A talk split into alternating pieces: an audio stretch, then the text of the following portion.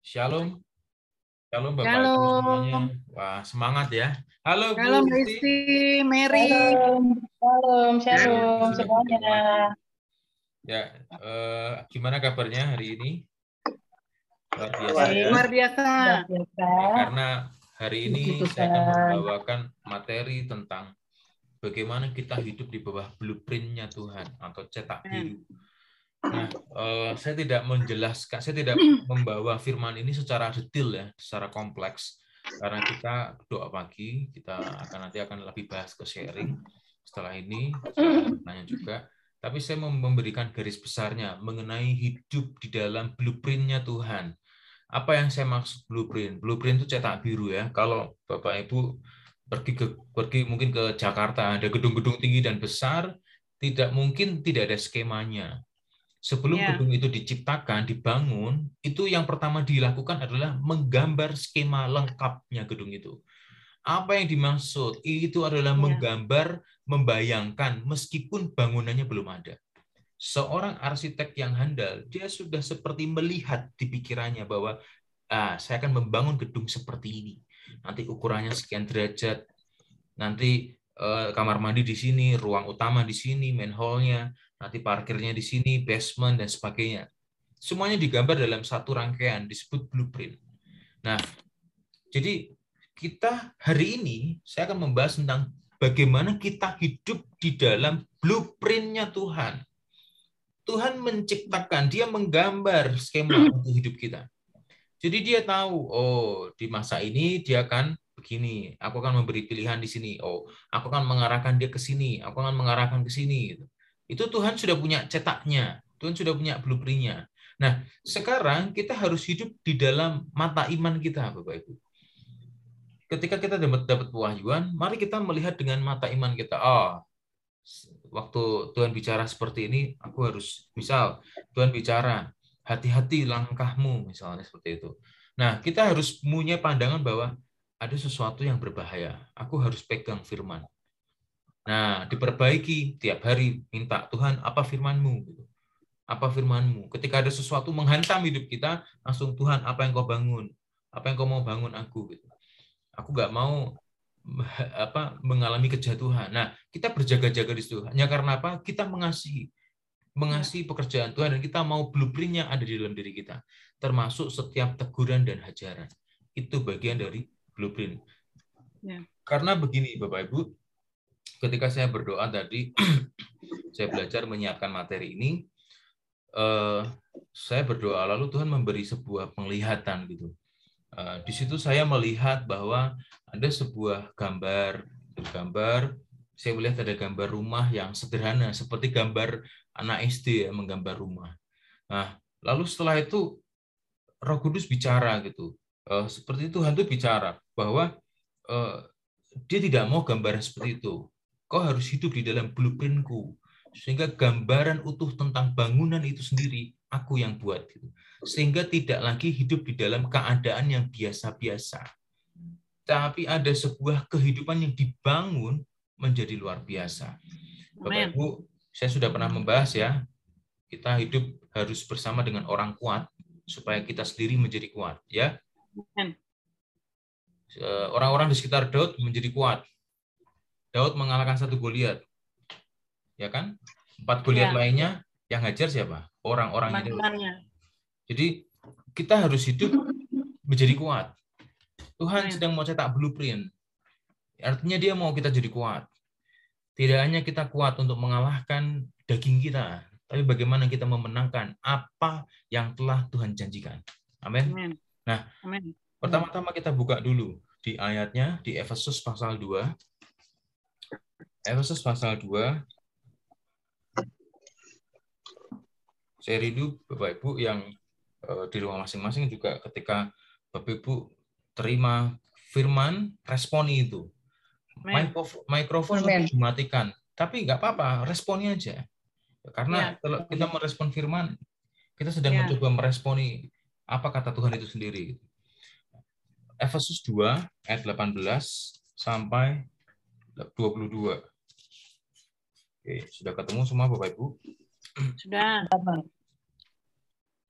Efesus Pak. 2 Efesus 2 18. ayat 18 sampai 22. Ya. Oke, saya bacakan ya. Oleh karena dia, perhatikan, oleh karena dia kedua pihak dalam satu roh beroleh jalan masuk kepada Bapa oleh karena Yesus. Lalu ayat 19, demikianlah kamu bukan lagi orang asing. Siapa yang dimaksud orang asing? Yang dimaksud orang asing adalah orang yang tidak kenal siapa Tuhan, siapa Yesus, siapa kebenaran, itu orang asing. Dan dikatakan, em, saya ulangi lagi ya, demikianlah kamu bukan lagi orang asing dan pendatang. Bapak Ibu, itu Bapak Ibu saya percaya Bapak Ibu bukan orang Kristen kemarin sore. Ya kan? Bapak Ibu bukan orang yang kenal Yesus kemarin sore. Itu Iya. artinya Bapak Ibu bukan pendatang, Bapak Ibu bukan orang asing. Asing. Ya, di sini setuju semua ya. Lalu Iya. selanjutnya Ya. dikatakan Amin. melainkan kawan sewarga dari orang-orang Ya, kudus dan anggota-anggota keluarga Allah yang Amin. dibangun. Perhatikan, orang-orang kudus dan anggota keluarga Ya, Allah itu yang dibangun di atas para rasul Di dan para atas nabi dengan Kristus Yesus sebagai batu penjuru. penjuru. batu penjuru. Artinya Amin. kita itu dibangun berdasarkan apa yang telah ditaruh di dasarnya oleh Ya. para rasul dan para nabi. Mereka menaruh dasar, lalu dibangunlah kita. Amin. Batunya apa? Itu pakai batu penjuru. Yesus sendiri itu. Apa ya? Kalau kalau orang bangun bangun rumah atau bangun apa ya? Itu pasti kan ada tiang yang khusus ya. Tiang yang apa sih yang dikhususkan? Nah, batu peletakan. Kenapa, Bu? Tiang apa, Bu, tadi? Kira-kira Bu Mary? Saya saya Tiang kurang- panca. ya kayak itu mungkin ya, Eh, tiang tiang pancang itu. Ya, tiang pancang. Yang bawahnya itu kayak peletakan batu pertamanya lah itu. Ya. Yesus itu itu pondasinya itu Yesus. Nah. Dibangunlah dari para rasul, mungkin bangun yang lain seperti itu. Nah, kita hari ini dibangun seperti itu, Bapak Ibu. Nah, saya lanjutkan lagi. Di ayat 21 ya. Di dalam dia tumbuh seluruh bangunan rapi tersusun menjadi bait Allah yang kudus di dalam Tuhan. Di dalam dia kamu juga turut dibangunkan menjadi tempat tempat apa? Kediaman Kediaman. Allah. Tempat kediaman Allah. Di dalam Di apa? dalam roh. Di Ah, dalam dalam roh. roh. Amin. Ini adalah blueprint. Ini adalah pokok utama. Artinya kita itu dibangun. Jadi kalau Bapak Ibu baca lagi ya di ayat 21, di dalam bahasa Inggris ini adalah seperti ini, bahasanya seperti ini. Di dalam Tuhan, the whole buildings, seluruh bangunan itu join, digabungkan. Kalau di sini kan tersusun rapi ya, rapi tersusun, tapi dalam bahasa Inggris itu join, digabungkan menjadi bait Allah yang kudus di dalam Tuhan. Nah, saya mau kasih tahu bahwa Tuhan hendak membangun bangunan itu di dalam diri kita. Saya pernah bagikan toh bahwa setiap kita ini didesain menjadi bait Tuhan. Bait Ya. Tuhan dulu itu fisik, tetapi sekarang adalah kehidupan kita di dalam Tuhan. Jadi apa Ya. yang Tuhan mau Amin. bangun di dalam diri kita, kita harus tahu bahwa materialnya itu firman. Yesus Amin. penjurunya. Material, mau semen, mau kawat, mau apa, itu firman. Nah, kita harus hidup senantiasa dibangun. Sampai bangunan kita utuh. Itu sebabnya kalau ada pewahyuan menegur kita, nah itu mungkin bisa jadi bangunannya agak nggak utuh itu. Sehingga harus ada yang dipangkas, ada yang dipapras. Wah, ini batunya agak menonjol nih, dipangkas. Oh, ini kedagingannya lebih besar nih, potong lewat pewahyuan. Ah, ini kebodohannya nggak selesai-selesai nih, dipangkas lagi. Hmm. Itu sebabnya Tuhan mau mendesain kita. Dia punya cetakan untuk kita. Kitanya yang harus menurut. Siap Bapak Ibu? Nah, Ya. Amin. Amin. karena begini, mengapa saya katakan melalui pewahyuan? Kita buka di Yeskiel pasal 40 ayat 2 sampai 5. Bagaimana Tuhan membangun kehidupan roh kita? Karena tadi di, di ayat terakhir di Efesus yang kita baca tadi dikatakan di ayat Kurang. 22, di dalam dia kamu ju- juga turut dibangunkan menjadi tempat kediaman Allah di dalam roh. Nah, di dalam roh itu dimulai dari pewahyuan. Itu ada di Yeskiel 40 ayat 2 sampai 5. Ayat Yeskiel pasal 40 ayat 2 sampai 5. Saya rindu tiap-tiap kita makin lama harus makin kuat rohaninya. Maka dari itu harus dibangun dari firman, bukan dari kebiasaan. Mas Amin. Niko suaranya terputus-putus, Mas. Oh, Ya. maaf, maaf. Dari Semarang, Bu. Jadi terputus. Oh, oke, oke, oke, oke, oke. Ya, ya, maaf, maaf. Mungkin jaringannya kurang baik. Dari Bandungan. Iya sama, putus ya. Nah, aku pikir punya aku. Ya, mungkin jaringannya kurang baik. Maaf, Bapak Ibu. Ya, Ya, ya. Oke, oke. Iya, iya. ini direkam. Nanti kita bisa dengarkan lagi. Amin. Amin. Jadi saya tadi saya sedikit bahas mundur sedikit ya. Ini jangan ditutup dulu yang F, yang yang yang YSKL. Saya mau ingatkan sekali lagi bahwa di Efesus tadi Efesus pasal 2 yang ayat yang terakhir ya di ayat 22 dikatakan di dalam dia kamu juga turut dibangunkan menjadi tempat kediaman Allah di dalam roh. Roh ya, artinya besar. Di dalam roh Tuhan itu sendiri. Jadi itu harus dimulai dari Tuhan, untuk Tuhan, didiami oleh Tuhan, dan firman. Nah, Ya. di Yehezkiel pasal 40, ayat 2, kita membaca ya, mulai ayat 2, kita akan baca pelan-pelan. Dikatakan seperti ini. Ini kalau kita judul- baca judulnya, itu pintu-pintu gerbang dan pelataran-pelataran bait suci yang baru. Ya, bait suci yang baru. Nah, kata-kata pertama di ayat 2 ini seperti ini. Dalam penglihatan-penglihatan ilahi. Jadi ah, dalam penglihatan-penglihatan ilahi ke tanah Israel dan menempatkan aku di atas sebuah gunung yang tinggi, di atas itu di hadapanku ada yang menyerupai bentuk kota. Di alam roh itu sudah ada bangunan yang dibangun oleh Tuhan sendiri. Jadi pola di dalam hidup kita, di dalam kegerakan roh yang Tuhan tanam di dalam hidup kita, itu dimulai di dalam alam supranatural. Karena penglihatannya masuk penglihatan ilahi, Bapak Ibu. Jadi apa yang sedang mau dia bangun di dalam hidup kita, sebenarnya di alam roh itu sudah ada. Sehingga itulah yang maksudnya Tuhan itu mau mencetak diri kita, karena dia sudah bentuk itu di alam roh. Nah, fungsinya kita hanya untuk nurut aja. Gitu. Karena ketika kita menurut, maka cetakan dalam hidup kita itu terbentuk sama seperti apa yang telah Tuhan ciptakan di alam roh. Sampai sini paham nggak kira-kira? Saya rindu setiap kita memahami, mungkin agak su- sukar dicerna ya, tapi saya rindu mungkin pelan-pelan ya. Jadi saya ulangi saya lagi di ayat 2, dikatakan di sini, dalam penglihatan-penglihatan ilahi ke tanah Israel, dan menempatkan aku di atas sebuah gunung yang tinggi sekali, di atas itu di hadapanku ada yang menyerupai bentuk kota. Ini dalam bentuk penglihatan-penglihatan ilahi. Jadi itu ada di alam roh. Di alamnya Tuhan. Ada di dimensi supranatural. Itu sudah ada yang menyerupai kota. Secara faktanya, secara fisiknya sudah ada belum? Belum. Tapi Yeskiel diperlihatkan apa yang sudah terjadi di alam roh. Nah, Yeskiel fungsinya apa melihat itu? Supaya dia tahu inilah pola yang harus saya lakukan. Jadi dia tidak mempunyai gambaran sendiri bagaimana cara membangun bait Tuhan tidak, tapi dia melihat dan meniru apa yang dia lihat dari dimensi yang Tuhan ciptakan. Nah, kita loncat ke ayat 3. Kita lanjut ke ayat 3. Dikatakan ke sanalah aku dibawanya. Siapa yang bawa?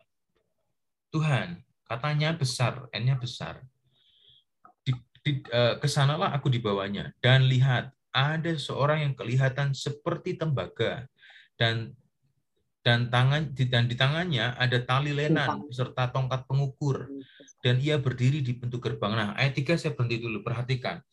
Di sini dijelaskan di tangannya ada tali lenan beserta tongkat pengukur. Ternyata ada ukuran yang dibawa oleh seseorang ini yang seperti tembaga. Ini tidak dides, tidak dideskripsikan apakah ini malaikat atau Tuhan atau siapa. Tapi kita bisa lihat secara penglihatan ilahi ternyata ada ukuran. Nah, kita lanjut nih ayat keempat. ayat keempat, orang itu berbicara kepadaku. Hai anak manusia, lihatlah dengan teliti. Wow, ada kata teliti Bapak Ibu. Lihatlah dengan teliti dan dengarlah dengan sungguh-sungguh. dan perhatikanlah baik-baik segala sesuatu yang akan kuperlihatkan kepadamu. Perhatikan, yang akan kuperlihatkan kepadamu. Lalu setelah itu sebab itu sebab untuk itulah engkau dibawa kemari supaya aku memperlihatkan semuanya itu kepadamu. Beritahukanlah segala sesuatu yang kau lihat kepada kaum Israel. Disuruh lihat. Jadi polanya meniru apa yang terjadi di alam roh, apa yang terjadi sesuai dengan yang Tuhan sudah buat. Dan di ayat 5 perhatikan, lihat di luar bangunan itu ada tembok. Seluruh keliling bangun, bangunan itu dan tangan orang itu ada tongkat pengukur yang panjangnya enam hasta.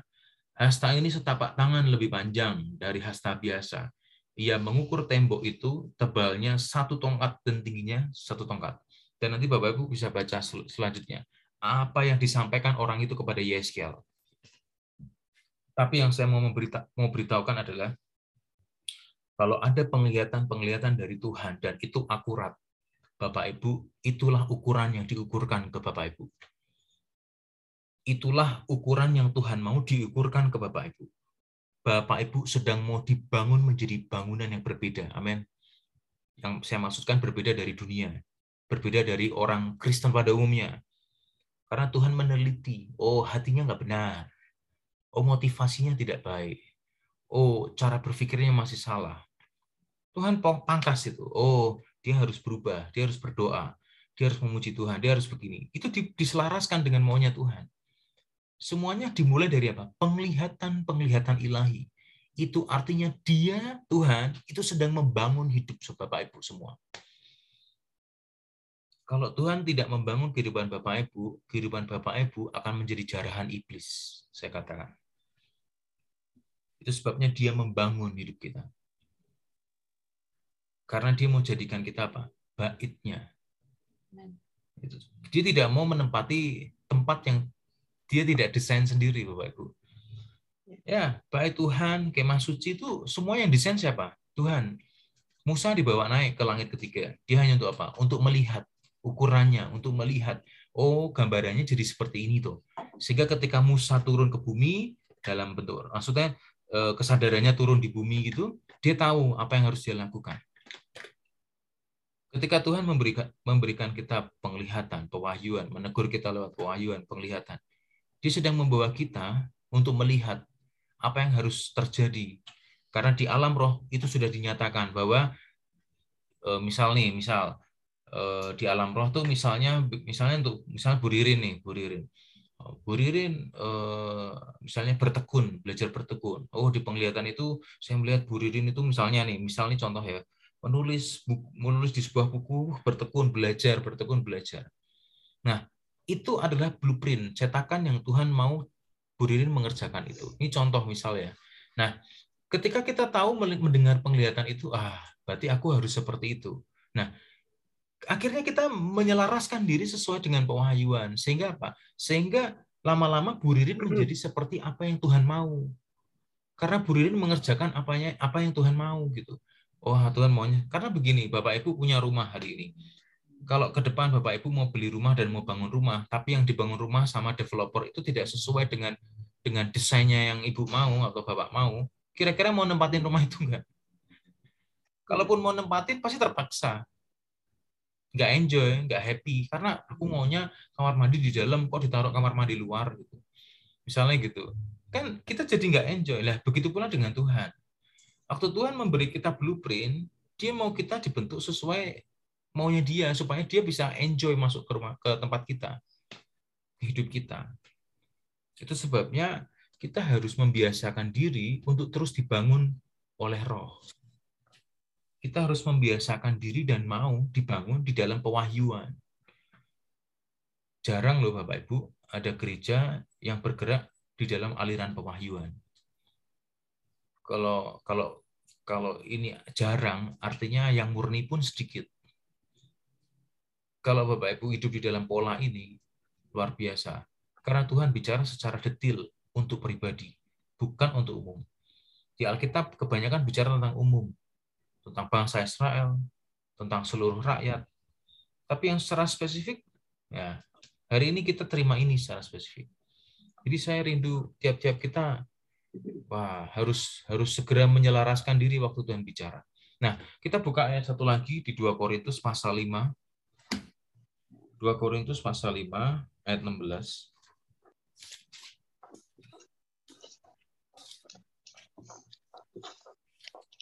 Dua Korintus pasal 5 ayat yang ke-16.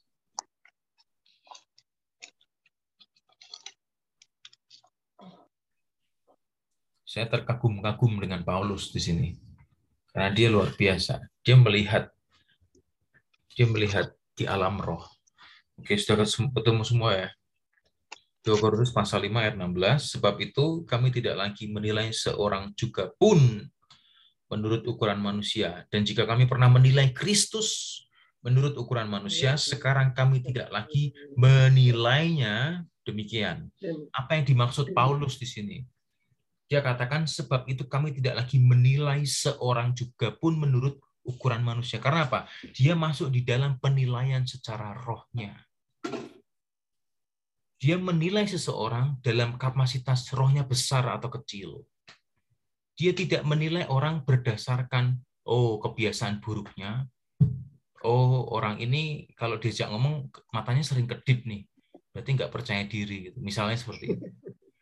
Misalnya atau oh orang ini kalau diajak ngomong tangannya apa sih di disedakepin gini loh dilipat gini orangnya agak sombong nih dia nggak menilai itu tapi dia yang dia nilai adalah dari rohnya saya terkagum dengan Paulus betapa Paulus masuk di dimensi apa yang Tuhan bangun dalam hidupnya sehingga dia tidak hidup menilai orang berdasarkan sifat manusianya atau kehidupan ukuran manusia sering kali kan manusia mengukur tentang apa sih kekayaan pekerjaan, ya kan. Ukuran manusia kan seperti itu.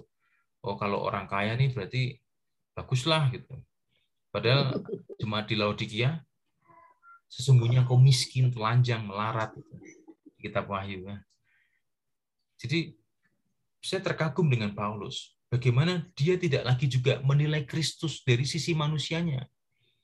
Kalau Paulus menilai Kristus dari sisi manusianya, Mungkin dia menilai bahwa ah ini orang lahir di Palungan. Ah ini orang gak suka sama ahli Taurat. Malah malah mengatakan orang-orang ahli Taurat, orang Farisi itu kok seperti kuburan. Di luarnya halus, dalamnya tulang belulang. Ya, kalau menilai kalau Yesus dinilai seperti itu, tapi Paulus menilai Kristus ini adalah raja itu sebabnya dia tunduk dan hidup di bawah apa yang Kristus sampaikan. Saya rindu tiap-tiap kita, Bapak Ibu, kita hidup sesuai apa yang Kristus nyatakan. Itu blueprint, itu bangunan yang mau dibangun dalam hidup kita. Yes. Jadi kita tidak lagi memiliki warna yang sama dengan orang dunia. Dengan orang yang tidak mengenal Tuhan. Kita tidak lagi memiliki warna dan karakter yang sama dengan mereka tapi kita memiliki warna yang di mana roh sendiri itu ada di dalam hidup kita. Kalau saya sering bicara kata roh, roh, roh, itu yang saya maksud roh Tuhan ya, roh Kristus, roh Kudus, bukan roh yang lain. Saya saya tidak ingin ada salah paham nanti.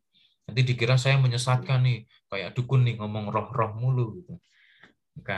Ya, jadi saya rindu tiap-tiap kita itu dinilai bobotnya itu dari roh.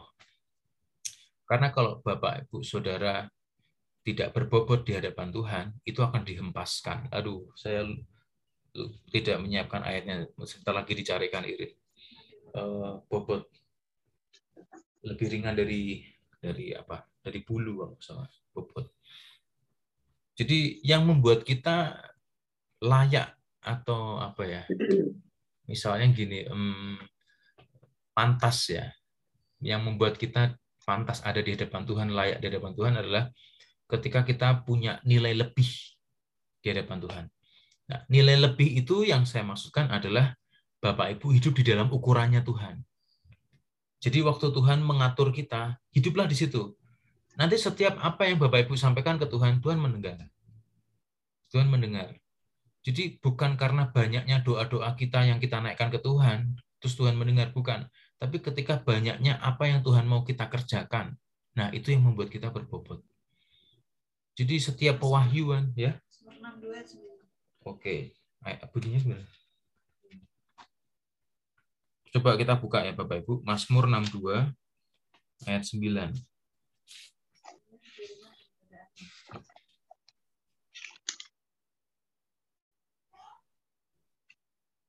Oh, Ayat 10 kalau di Alkitab buku ayat 10. Ya, ini dikatakan gini. Kurang spesifik. Kalau cari coba. Coba cari lagi ya. Kalau di Alkitab buku dikatakan hanya angin saja orang-orang yang hina. Suatu dusta saja orang-orang yang mulia. Badan raja mereka naik ke atas, mereka sekalian lebih ringan daripada angin. Eh, 10B ya, maaf Bapak Ibu. 10B. Jadi badan raja mereka naik ke atas, mereka sekalian lebih ringan daripada angin. Kalau kita hidup tidak melakukan apa yang Tuhan mau, itu tidak berbobot. Itu lebih ringan daripada angin. Sekarang angin bisa ditimbang nggak Bapak Ibu? Susah loh nimbang angin ya. Saya saya tidak bisa berpikir bahwa nimbang angin itu gimana. Cuman dikatakan di sini neraca mereka naik ke atas, mereka sekalian lebih ringan daripada angin. Sebenarnya ini. Kalau kita tidak berbobot, tidak ada tidak ada bobot, tidak ada apa ya, tidak ada sesuatu yang Tuhan bisa lihat lebih. di situ. Nah, saya rindu tiap kita kita hidup di dalam apa yang Roh nyatakan. Saya rindu ketika nanti ada sesi pewahyuan atau mungkin kita bisa tandem ya nanti. Saya rindu Bapak Ibu Saudara, waktu Tuhan bicara, lakukan saja, percayai saja. Saya pribadi selalu menguji diri saya, membawa saya untuk akurat. Saya pun berjaga-jaga terhadap pewahyuan. Makanya kan kadang ada orang dapat pewahyuan, saya uji dulu, orang ini benar nggak? Pewahyuannya saya tunggu dulu, kapan terjadi penggenapannya. Kalau tidak akurat, saya akan bilang ke seseorang pasti, tolong jangan sampaikan dulu pewahyuan. Saya pernah ngomong seperti itu. Saya nggak main-main kalau bicara pewahyuan. Jadi karena ini mengatasnamakan Tuhan. Dan saya rindu tiap-tiap kita ketika kita tahu bahwa oh yang ini sudah nih akurat. Maka ya sudah apa yang Tuhan sampaikan kerjakan saja. Jangan jangan bingung atau jangan ah lupa. Orang kalau lupa itu artinya tidak menaruh sesuatu itu menjadi menjadi yang prioritas. Misalnya Tuhan katakan eh, secara jasmani minum air putih yang banyak gitu. Karena kita menganggap remeh minuman air putih itu, akhirnya kita lupa gitu. Nah, itu hal simpel. Padahal Tuhan pasti sudah tahu ada sesuatu yang ganjil dalam diri kita yang semua apa yang yang sebenarnya solusinya itu mudah, minum air putih. Sering kan ada beberapa pewahyuan juga makan kacang hijau, makan pisang, minum madu, makan ini, makan itu, hanya untuk itu. Karena Tuhan tahu sebenarnya ada yang ganjil dalam diri kita yang dia mau sembuhkan kita lewat hal-hal yang simpel itu. Itu sebabnya saya rindu tiap-tiap kita mulai mulai tunduk kepada apa yang Tuhan nyatakan. Karena itulah blueprint yang Tuhan mau ciptakan dalam diri kita. Amin Bapak Ibu. Kalau dari hal kecil saja kita setia, saya percaya hal besar juga setia. Amin. Tapi kalau dari hal kecil saja kita meremehkan, pasti hal besar sudah pasti diabaikan. Jadi hati-hati Bapak Ibu, mari kita mulai dengan hati yang saya Tuhan, saya mau jadi blueprint. Uh, saya mau ada blueprintmu Tuhan dalam hidupku. Karena pasti bangunan yang Tuhan bangunkan di dalam diri kita akan jadi luar biasa. Amin. Amin.